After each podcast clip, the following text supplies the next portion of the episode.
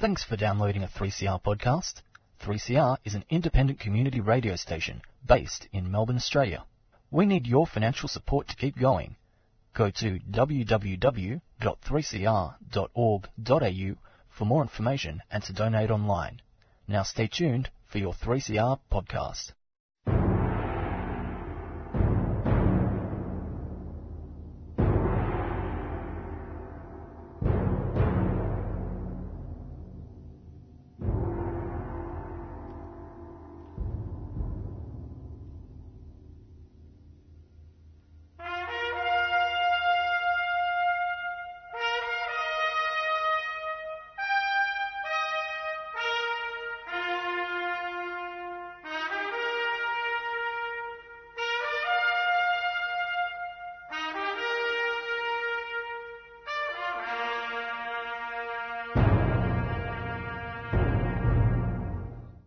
Back to the Dogs program here on 3CR 855 on AM dial. It is a privilege to be here on 3CR because we are part of a large community on community radio. Who are we? We are the dogs. We won't be talking about um, canine care. We will be talking about the defence of government schools, D-O-G-S, which we do every week. And for our regular listeners, sorry for that vaguely facetious intro, you know what you're going to get. And this week, um, just gone, there's been some extraordinary developments, interesting developments. Um, we do live in interesting times. It's a curse, I could say, but um, this week has been particularly cursed, certainly when it comes to education, because there's a lot to talk about. Jean has a press release about some fascinating work that's been done by the Australian Broadcasting Corporation, the ABC, that which is so maliciously under attack. They've produced data and the data is damning. And the data is about the amount of capital money that is spent on all the schools around Australia and the extraordinary disparity. The, the feudal system that seems to have developed in our education system where the wealthy have millions to spend on capital works in an arms race to support their private school privileges compared to the vast majority of Australians who go to state schools and what it is that they receive from the government. And of course, we will also be talking about a great state school, which I know many listeners look forward to. Um, we're going to be reviewing a particular state school which has done very well for itself despite the fact that the government hasn't given it any money for capital works like it has many private schools. But this new data that's come out from the ABC is quite shocking and without further ado I'd like to introduce Jean who will be giving our press release. Now what press release number is it? 805. 805 press releases. The press release is actually available. You can read it word for word if you like, um, or you can you can review it on our website www.adogs.info. www.adogs.info. But um, if you don't want to log onto the internet right now because you might be driving or just doing something else or listening to 3CR, yes, which is a lovely thing and welcome you here, here's Jean to tell you what's going on. Press release 805. My school is the resource that keeps on giving. Evidence of ridiculous education funding. It's a little bit like the magic pudding, the My School website. Financial analysts have discovered the My School website is a gift that keeps on giving, and what it gives is the evidence of gross and ridiculous inequities in education funding. It's the My School website, not the Gonski Needs Inquiry, which is the most valuable inheritance from the Julia Gillard government. The gross inequities between direct per capita grants to private rather than public schools has been well documented by Trevor Cobbold of Save Our Schools, and we've been giving you the results of his um, research over the, the, previous few weeks, and uh, this week we've got some material from Tasmania his work on Tasmania. And the taxpayer, he finds, is now subsidising some private schools at more than 100% of the requisite running costs. Take them over. We're paying for them. Take them over. The obvious question is what about the real estate? Can we afford to buy all their real estate? Well, now the figures are indicating that taxpayers are paying for that also.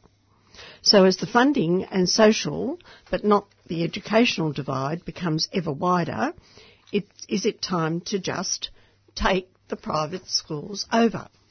The state schools are doing an equally good job educationally on much less money. The state aid policy has proved to be a socially divisive, expensive failure. and the time has come for action. Private schools are now engaged in a ridiculous arms race for upmarket facilities with unnecessary recurrent subsidies releasing private as well as public funding for capital expenditure. Meanwhile, our public schools are deteriorating. The ABC, as well as Save Our Schools, has entered the Research and Reveal enterprise.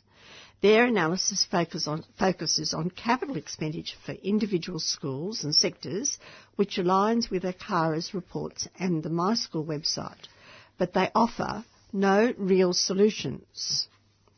Now, what happened in the last week? On the 13th of August 2019, Inga Ting, Alex Palmer and Nathaniel Scott produced a program entitled Rich School, Poor School, Australia's Great Education Divide. Now, their research is based on school finance figures from the My School website, but also a data set that's so tightly held that in the decades since its creation, it has only been released to a handful of researchers under strict conditions. And this, of course, is the Capital Grants Program. It's independently compiled by the ABC News and provides a more detailed picture of school income and expenditure than any publicly available data. The investigation, which encompasses more than 8,500 schools, teaching 96% of students, the other 4% would be in schools which are uh, right in the outback or for special needs children. Half of reveals this 8,500 schools throughout Australia, teaching 96% of the students, has revealed this. Half of the 22 billion we're talking billions here, 22 billion, half of it, that's 11 billion, spent on capital projects in Australian schools between 2013 and 2017 was spent in just 10% of schools. And these schools teach fewer than 30% of students and are the country's richest, ranked by average annual income from all sources, federal and state government funding, fees and other private funding over the five year period. So surprise, surprise, this 10% that are getting the 11 out of 22 billion are wealthy schools. They also reaped 28% or 2.4 billion of the 8.6 billion in capital spending funded by the government. This revelation follows their previous and equally graphic presentation late last year of the bizarre features of the recurrent public funding of schools, because that report showed, in funding terms, that most private schools have become public, something that became very apparent over three years ago. So much public money is now going into private schools that to call them private is really quite ridiculous. This time around, it is the capital funding under the microscope by the ABC. The problems are the same, little or no effective coordination between state and federal governments because the states are locked into cyclical election promises to the private sector and relentless and the less than honest advocacy by the private school peak groups. For large numbers of private schools, their annual capital funding exceeds their recurrent funding from governments, and in the words of Barry McGaw from Melbourne University, you can see that they are receiving much more money than they need to spend on their recurrent operations. So with all this wonderful excess money, what are they doing? They are spending it on capital works. Consider the following information on the infrastructure arms race between the Australian schools. Wesley College, Haileybury College and Caulfield Grammar in Melbourne, together with Knox Grammar in Sydney, spent 402 million. That's four private schools, Wesley, Haileybury, Caulfield and Knox. 402 million on capital grants and they teach fewer than 13,000 students. Meanwhile, the poorest 1,800 schools, most of whom would have been government schools or public schools spent less than 370 million and they teach 107,000 students. I'll repeat those figures. 402 million for four private schools that teach fewer than 13,000 students and 370 million which is at least 30 million 32 million less are spent on 1,800 schools, mainly public schools, teaching 107,000 students. The richest 1% of schools spent in those years, those four years between 2013 and 17, 3 billion. And the poorest 50% spent 2.6 billion combined and the poorest 50% of schools teach nearly five times as many students. So the poorest 50% of schools spending 2.6 billion are spending 0.4 billion, that's 400 million, less than 1% of schools, the top 1% of schools. In a moment, Robert will be telling you about some of the wonderful resources that these 1% of schools have been building and are in the process of building with our money. They present a list of mouth-watering, luxurious capital extensions to already well-appointed private schools. And uh, I can tell you about Wesley College, but Robert will, and also Haileybury. I'm particularly interested in Haileybury because I'll talk about Haileybury. It has an income of 98.1 million per annum, has a capital expenditure of 103.5 million per annum, and the capital expenditure from the government of nearly half a billion million. I'm sorry, half a million and it has a new campus in King Street, Melbourne. And I'm particularly interested in this new campus because it's quite close to where I live. Because Haileybury City features an indoor sports facility, a dedicated floor for music, art and drama, and two terrace gardens. And this building is the old National Bank building, which was built in 1988 and took away our most historic um, view from the Flagstaff Gardens in the Flagstaff in, in, in, in West Melbourne to the Flagstaff over in Williamstown. So this uh, actual building is not loved in any sense of the word by a lot of the locals around the Flagstaff.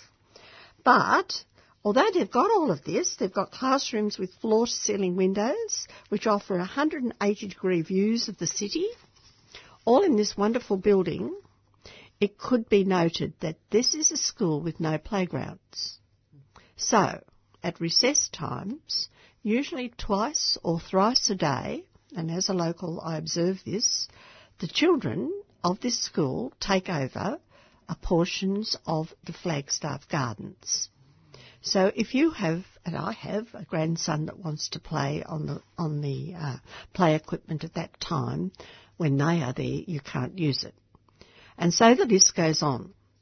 These wealthy school lists have been causing outrage since 1969, I would like to add, but until the last decade, the private sector were not receiving massive capital as well as per capita cost handouts, or so it was thought. But over the past decade, Public funding to private schools has risen nearly twice as fast as public funding to public schools, according to the latest figures from the Australian Curriculum Assessment and Reporting Authority, which runs the My School website. And recurrent public funding to private schools topped 14 billion in 2017. Now, Robert will give you a list of some of the schools and their wonderful expenditure on capital grants, and then Dale will tell us what the reaction has been in the last week to these extraordinary figures. They're not extraordinary to the dogs, by the way. We've known about it for a long time. And we've been following it for 50 years.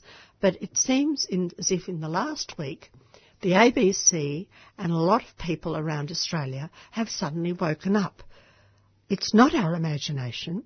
There are gross inequalities, and the gross inequalities are being funded with our taxpayer money. So Robert will now tell you about a bit more about um, Wesley and Knox and those uh, and, and a lot of Catholic schools too. Over to you, Robert. Thank you very much. I think we'll have a bit more after a break. The yearly World Goa Day Fiesta is on again on the 24th of August at St Louis de Montfort Hall in Aspendale. Now in its 17th year, the World Goa Day Fiesta celebrates the rich Goan culture with live bands and a delicious buffet spread. All welcome. Tickets are $50 per adult, 25 for children between ages 5 and 10, and 45 for pensioners. Call or SMS Oscar on 0404 848 345. That's 0404 848 345. The World Goa Day Fiesta is a 3CR supporter.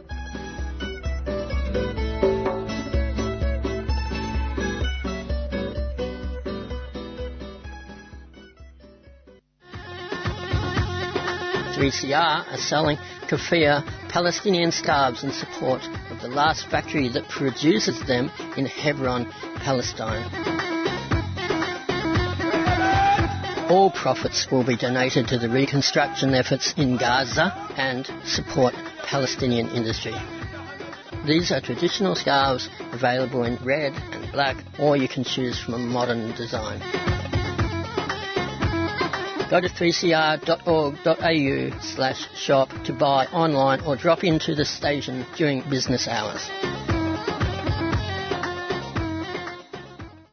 Oh, welcome back to the dogs. Yes, World Goa Day and Keffiyeh Scars. It's good to be part of a community when we're here talking about something as important as school education. Um, yeah, um, it's shocking. Absolutely shocking. Um, know, Jean has passed to me to give you some examples of rich schools spending a lot of money on kids. Uh, we all know what happens, but the extent these days has now gone to the point where it's pretty much beyond the pale. Um, some things are indefensible, um, and they just happen anyway.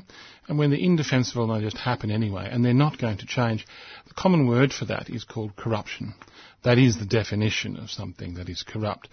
And so, in talking about corruption, I'd like to move straight to Wesley College. Uh, Wesley College has spent over a reasonably short period of time the income for the school, by the way. The income for the school, the per capita income for the school itself, Wesley College, is $104.6 million. That's how much money they generate as a private school as a business. Now that is spent, supposedly, and in many cases probably, on children.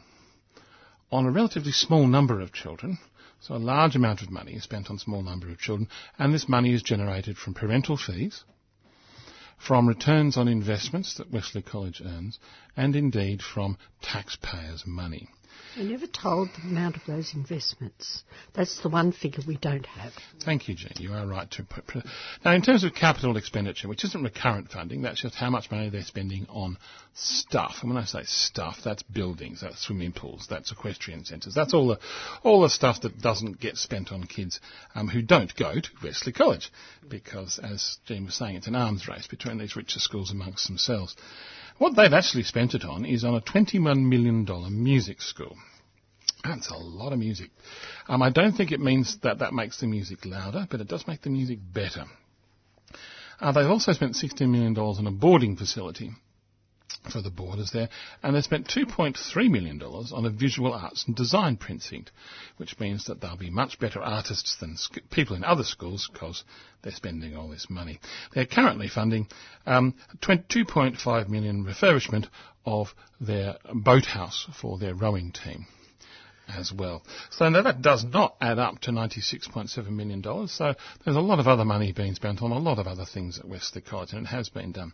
Now it says here that the capital government expenditure involved in this is $30,747, which is not a lot of government taxpayer money, $37,474. Um, be a lot of money for the local state school, I assure you. Um, but you see, that's the accounting trick. That's the point. Because what happens is the government gives recurrent funding to Wesley College. Now, I'd like to use another example, and um, Jean's highlighted already. We're talking about Haileybury College in the city. Now, Haileybury College in the city has over the last several years spent $103.9 million on stuff.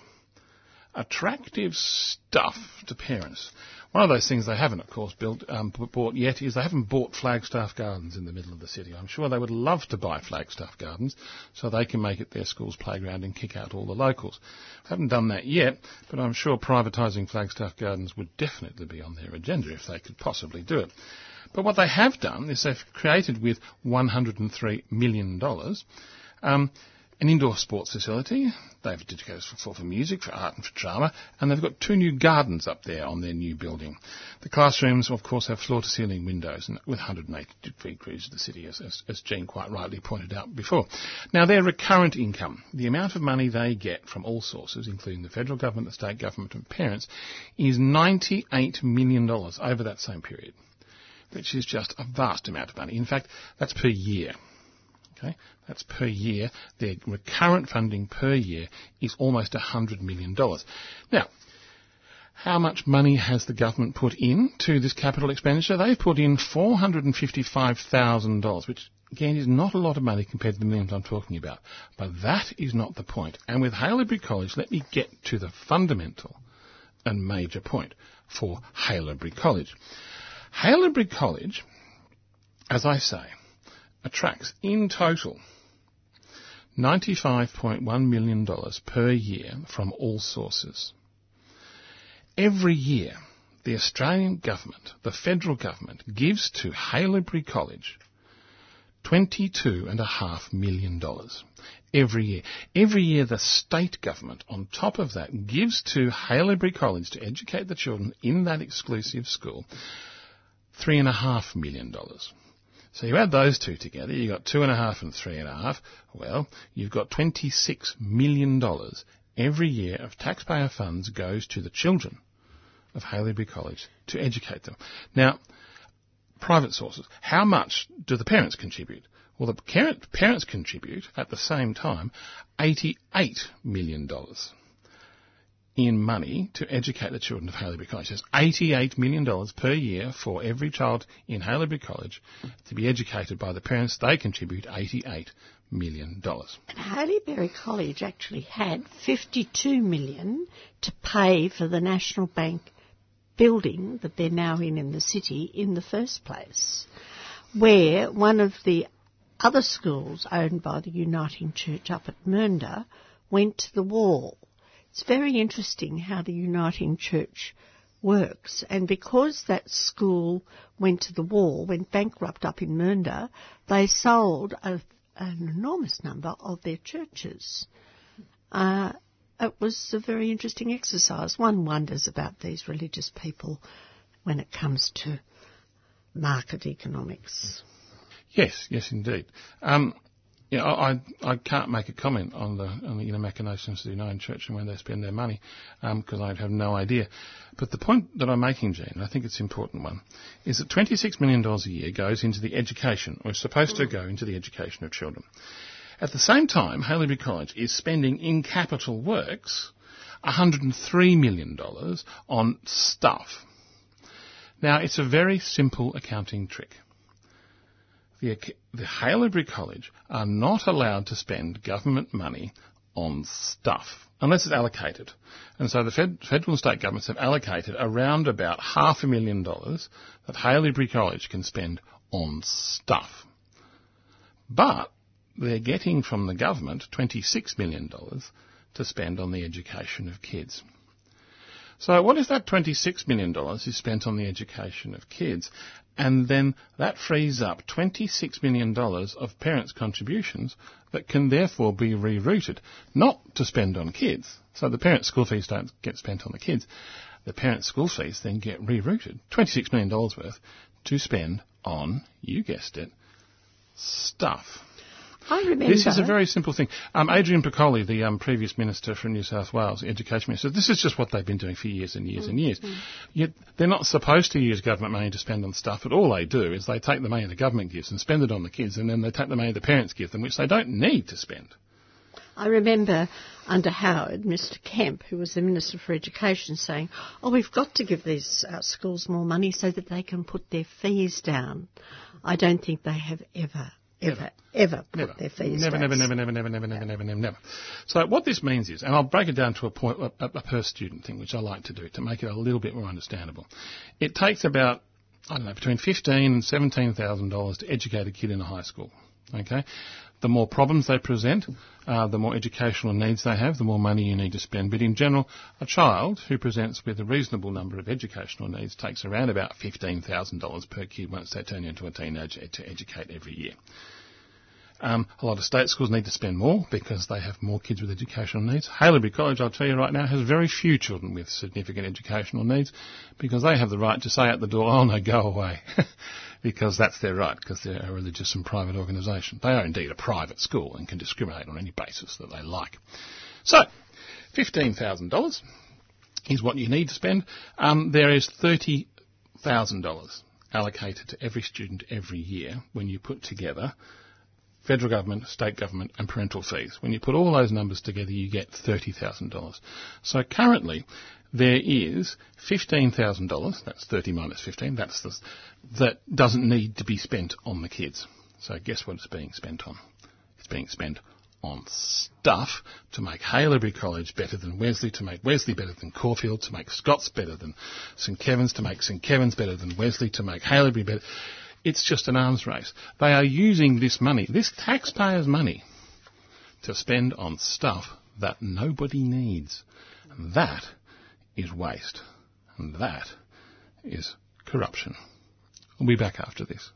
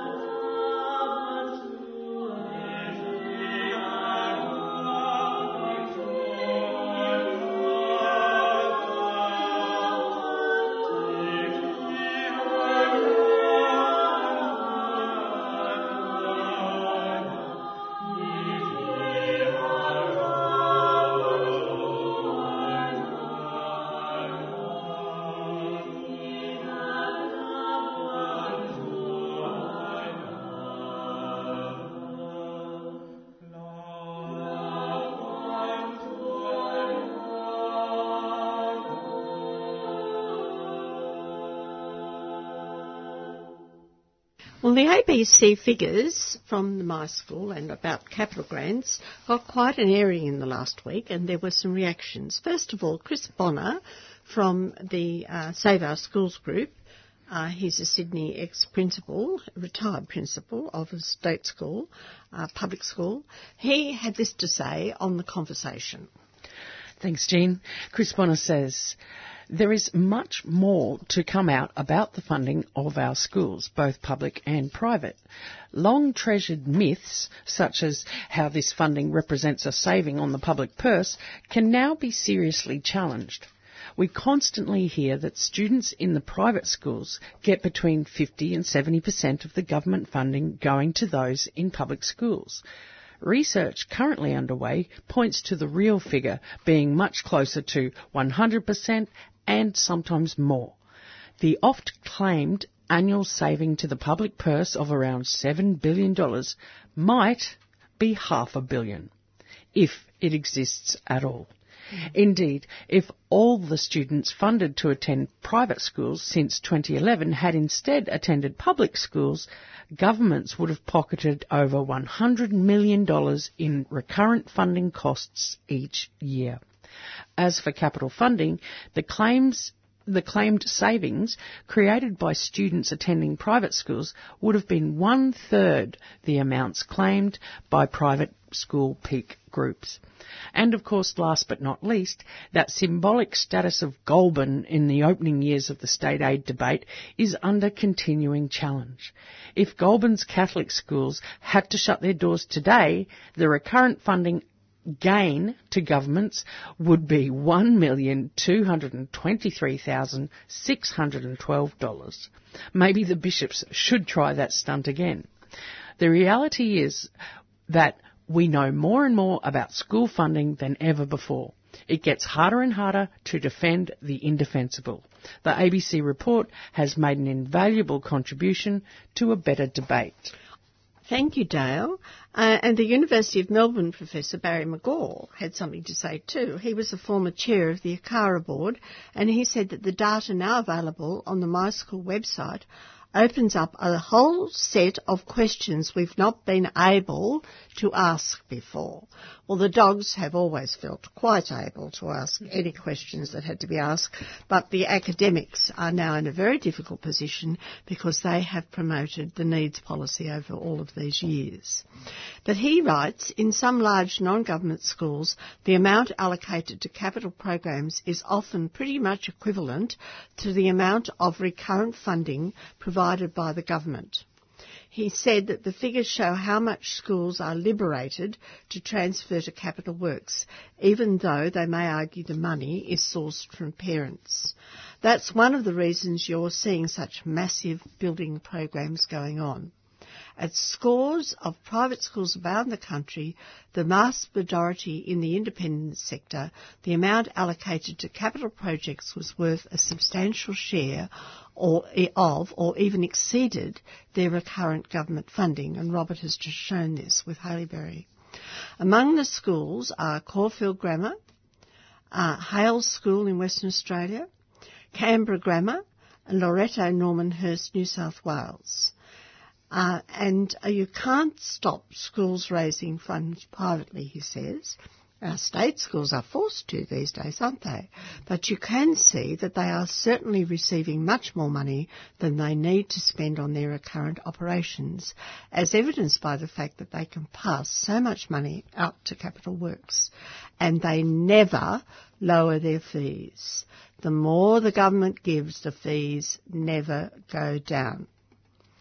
But all Professor Proctor from the University of Sydney could say was, the figures are extraordinary. Uh, I would have expected more from her. The response of the Australian Education Union is also worth being reproduced in full, so I'll ask Dale to read that for you again. Thanks, Jean. The extent to which public schools in Australia are being ignored by the Morrison government when it comes to capital funding for new facilities and renovations has been highlighted again today. This year alone, the Commonwealth Capital Grants Program has allocated more than $146 million to fewer than 140 non-government schools. By contrast, public schools will not receive a single dollar of equivalent Commonwealth funding. Between 2013 and 2017, Australia's four richest elite private schools spent more on new facilities and renovations than 1,800 schools combined. In 2017, only 38% of total spending on school infrastructure was in public schools, far below the sector's 66% share of enrolments the richest 1% of schools spent $3 billion, while 50% of public schools spent $2.6 billion combined. That 50% of public schools teaches nearly five times as many students. Australian Education Union Federal Pre- President Corinna Haythorpe said that public school capital funding requirements have been completely disregarded by the Morrison government's private school capital funding cash splash. Ms Haythorpe said the figures raised serious questions about how private schools are using recurrent funding provided by the Commonwealth. In private schools around the country, the amount they allocate to capital projects is similar to the amount provided by the Commonwealth for recurrent funding, Ms Haythorpe said. However, the rules are clear. Recurrent funding cannot be used for capital works projects. This raises serious questions about how some private schools are actually using their recurrent funding.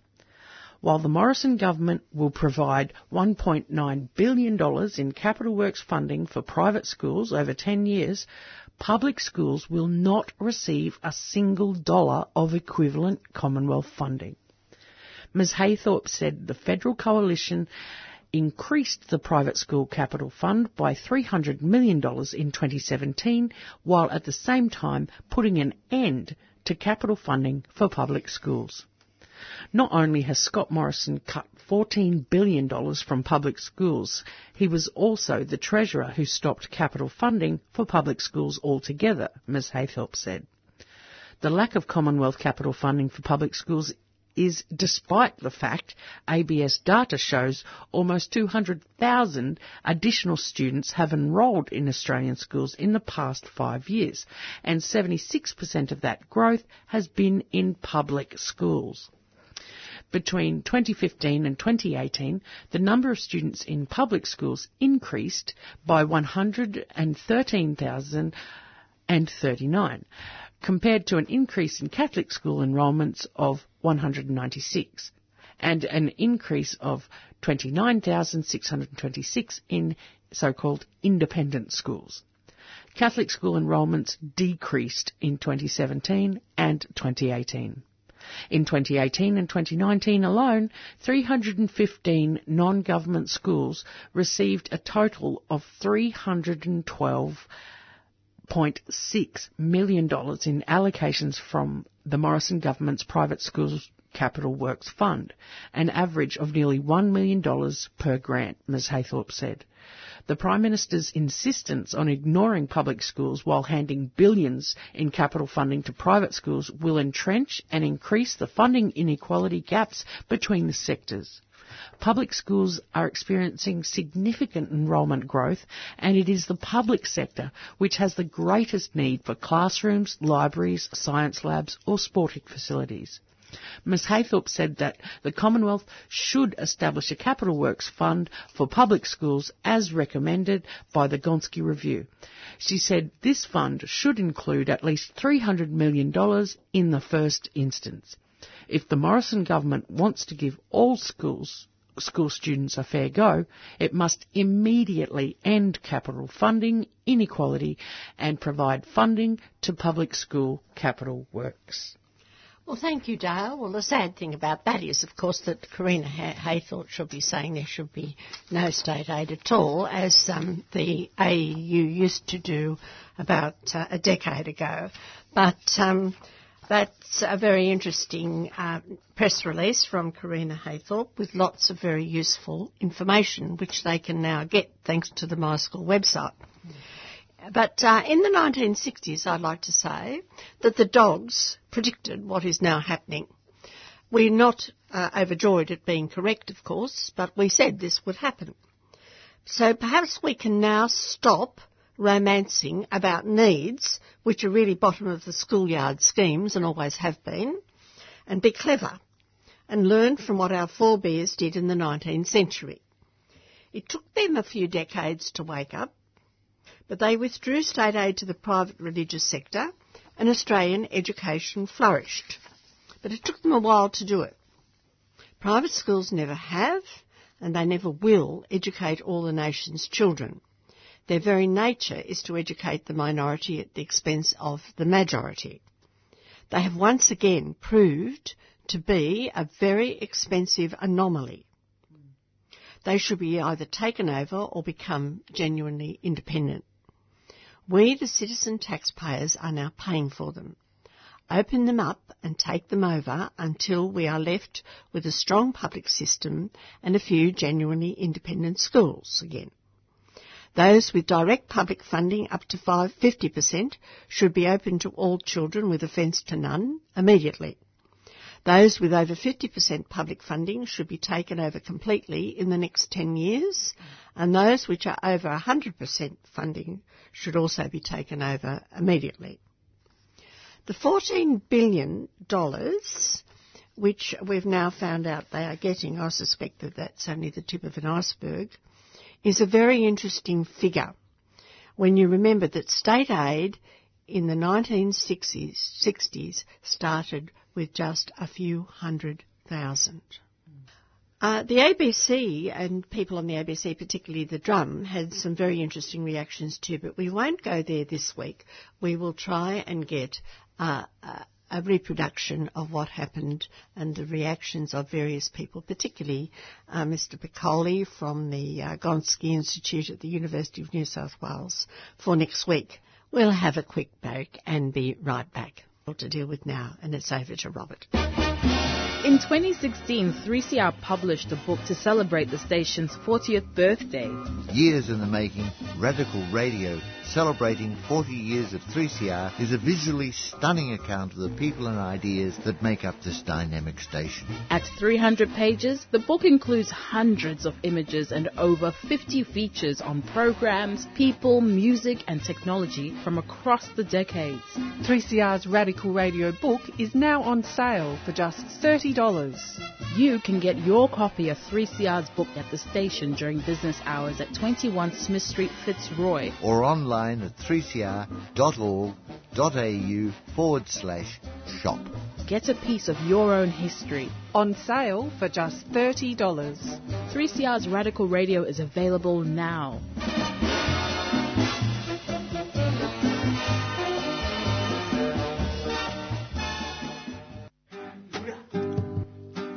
we appreciate like you mob and all the people coming and visit us and doing stuff like this. You know, it's very good.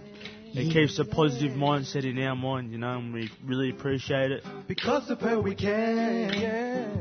I wanna be a better, better man, yeah. Because of her we can. Beyond the Bars is 3CR's annual prison project, giving voice to Aboriginal and Torres Strait Islander inmates across Victoria. You can listen to audio from this year and previous years online anytime. How do you rehabilitate someone? They just put you in a cell and tell you this is how long you're going to do and it's meant to rehabilitate you, you know. Rehabilitation starts when you get out. That's when your life begins again, doesn't it? In here, your life's on hold. Just go to 3cr.org.au forward slash beyond the bars. Or if you'd like us to post you a free CD, contact the station on 03 9419 8377. When I first come to this jail was about 10 years ago and, and I was a young one. A whole heap of young ones come off the truck there the other day and, and they call me Auntie Marlene, so it helped me recognise and realise that like pull myself up like he are. They starting to look up to me, so I've got to represent and do the right thing now. Just go to 3cr.org.au forward slash beyond the bars. Like an ancestor you'll know way back when. Every week on the Doctor Program, we have a special segment to show a different state school is a great school. State schools are great schools. School of the week. State school. School of the school. week. Great state schools. State, state schools. schools. School of the week. Schools. School for the week here on the Dogs Program.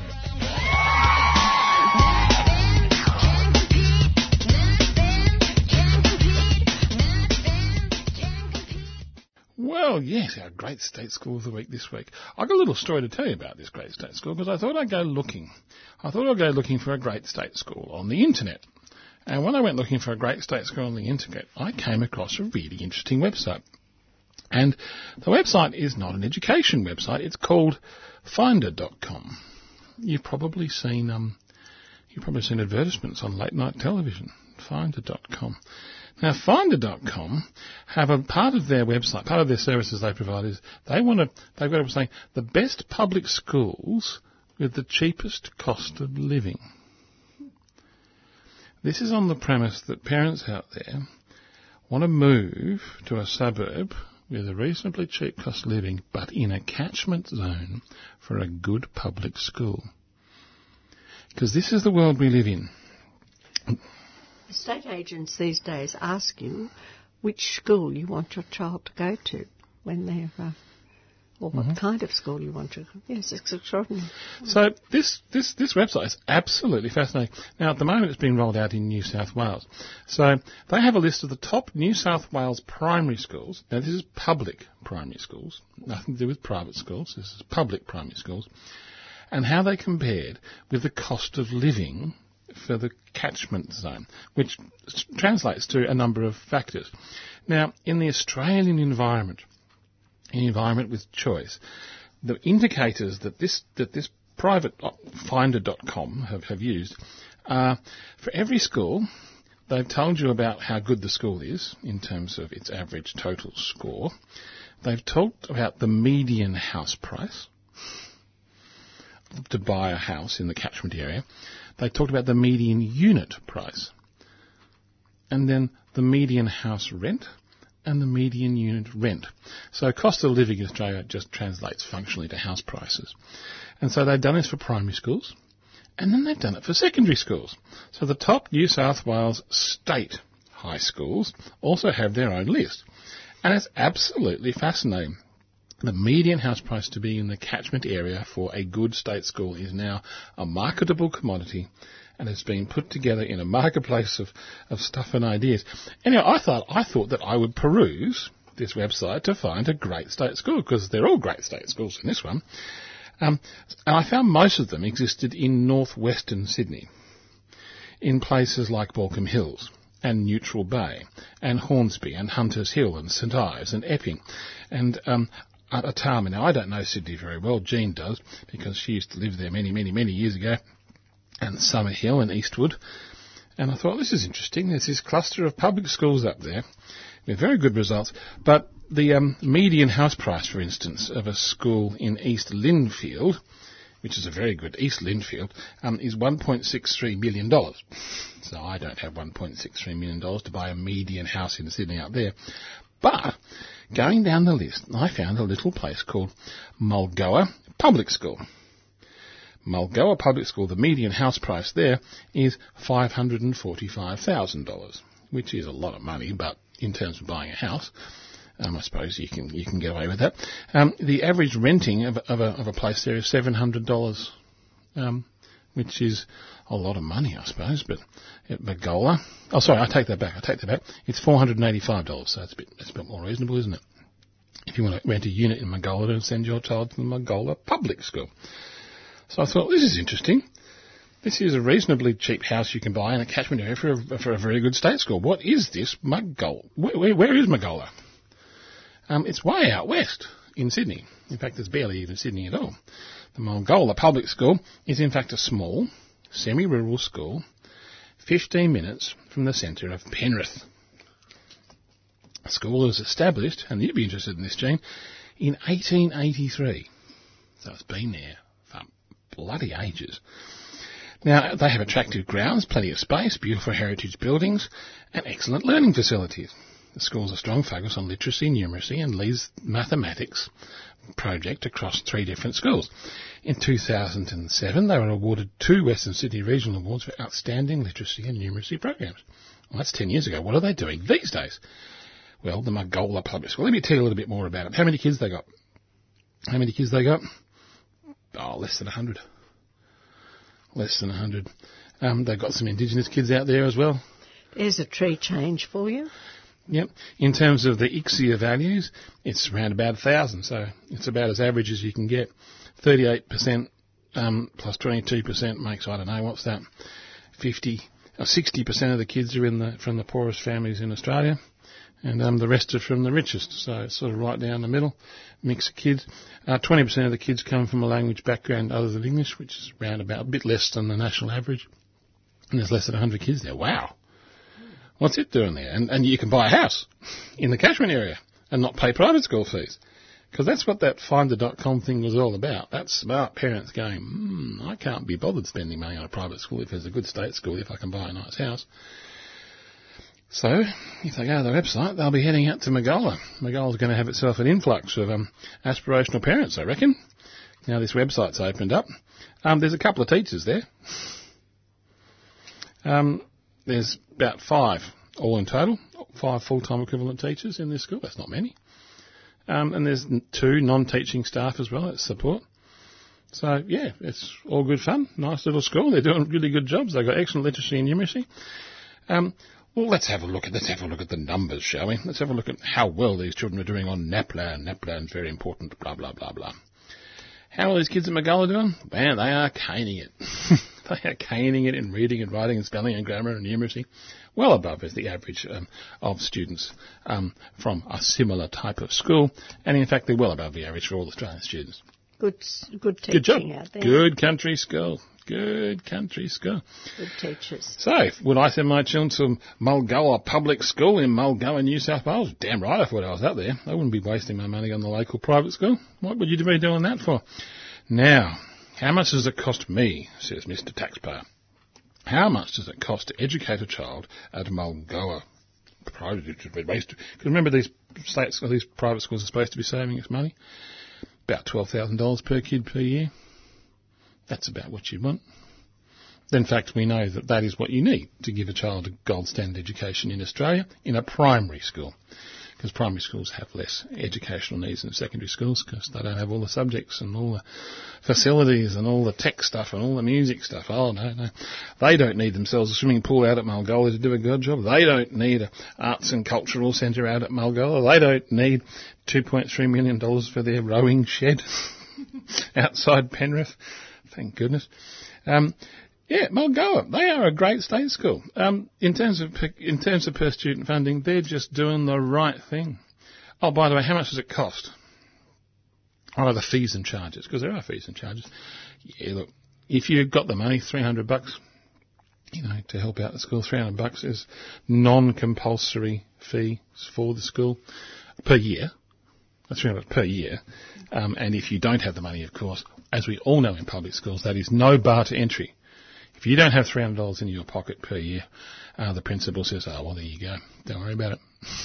How much do the parents actually raise per year? Is there a figure for that? No. No. no I don't know, but I would imagine a place like Mulgoa, um, the buy-in from the parents to the school would be very high because Mm. you'll find that small, small schools have very tight, supportive communities, Mm. probably much more than larger Mm. schools, I would suggest, in many, many cases, but not all, in many, many cases.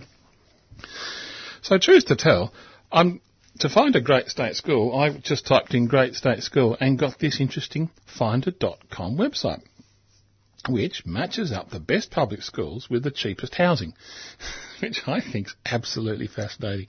You wouldn't get that in Germany or you wouldn't get that in Finland because there's no need, because the local high school by definition is the best school. Because in those systems, of course, um, if the local high school is not the best school for your child, then everyone has a problem. In Australia, if the local high school is not the best school for your child, that seems to be someone else's problem. And if you can buy your way out, off you go. And so Finder.com has worked this out and say, well, don't buy your way out by spending more money on a private school. Buy your way out by finding a nice cheap house somewhere next to a school that's doing good things by kids. Absolutely fascinating. You've been listening to the Dogs program here on 3CR 855 on the AM dial. It has been your pleasure, a pleasure, and we'll be back after a quick break. Want to defend government schools? We are the Dogs, D-O-G-S, Defenders of Government Schools. Every week on the Dogs program we have a special segment to show a different state school is a great school. If you're a parent, or if you're a kid, or if you're involved in the school in any way whatsoever and you love your state school, give 3CR a call. We want to hear about these schools that we're defending. Brunswick Secondary State College. schools are great. Harkaway Primary Great School. state. Sunshine North Primary They're really School. concerned about the welfare of the kids and their growth as people as well as learning. Gee, like you put on plays, you've got enrichment, you've got vis- physical education, visual arts, languages, all that. In fact, is there a cooking? Actually, an embracing of kids from disadvantaged backgrounds and with additional needs. More needs. than half of your kids are from some of the poorest families in Australia. Yeah, definitely. That's the community and that's who we're servicing and that's who, that's who we welcome into the school. Outdoor play is linked to healthier and happier children. This in turn leads to better grades. In the When weekly assemblies and stuff, they have a little thing, uh, you've been caught being good, and they have a, a value of the week each week, and so it's not just words, it is So, actually. so what do the teachers do when it's a building site? Yeah, they kick themselves out of their own staff room and turn it into a classroom. Just a really nice culture and an emphasis on social skill building as well as learning. Quite a range of intellectual ability and kids with mental health diagnoses, refugee kids, kids who have not been in the country very long don't necessarily start off with a great Positive deal. relationships with each other, with teachers, and with the community. And they run a, a breakfast club. There's a recognition that some kids don't get breakfast and so there's, there's food on If you are involved in a state school and it's a great school, we'd love to hear from you so we can talk about it and tell the world. Leave a message for the dogs at 3CR on 94198377. State schools are great schools. Great state schools.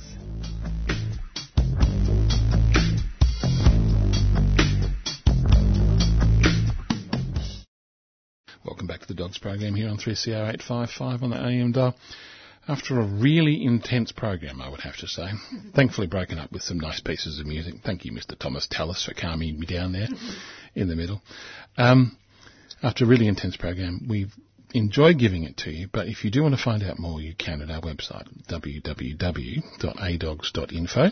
That's www.adogs.info. Or you can find it from the 3CR link. Um, 3CR has a website. We're amazing in the 21st century. And you can get a podcast of this program as well. Um, so if there's anything you missed you wanted to check on, oh, don't worry. We are very open and accountable here. You can get the podcast at the website, which is 3cr.org.au. That's 3cr.org.au.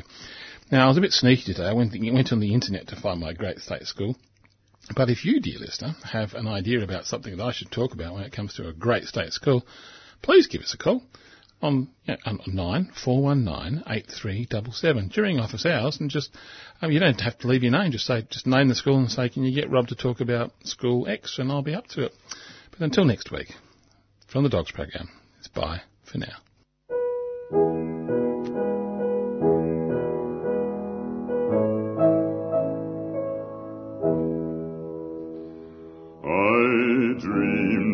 Saw Joe here last night, alive as you and me. Says I, but Joe, you're ten years dead.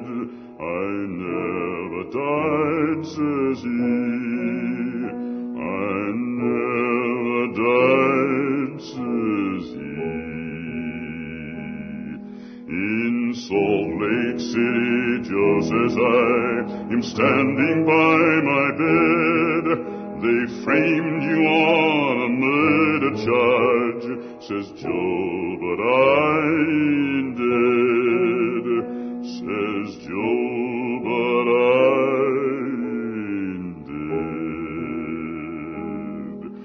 The copper bosses killed you, Joe. They shot you, Joe, says I. Takes more than guns to kill a man, says Joe. I didn't die, says Joe. I didn't die.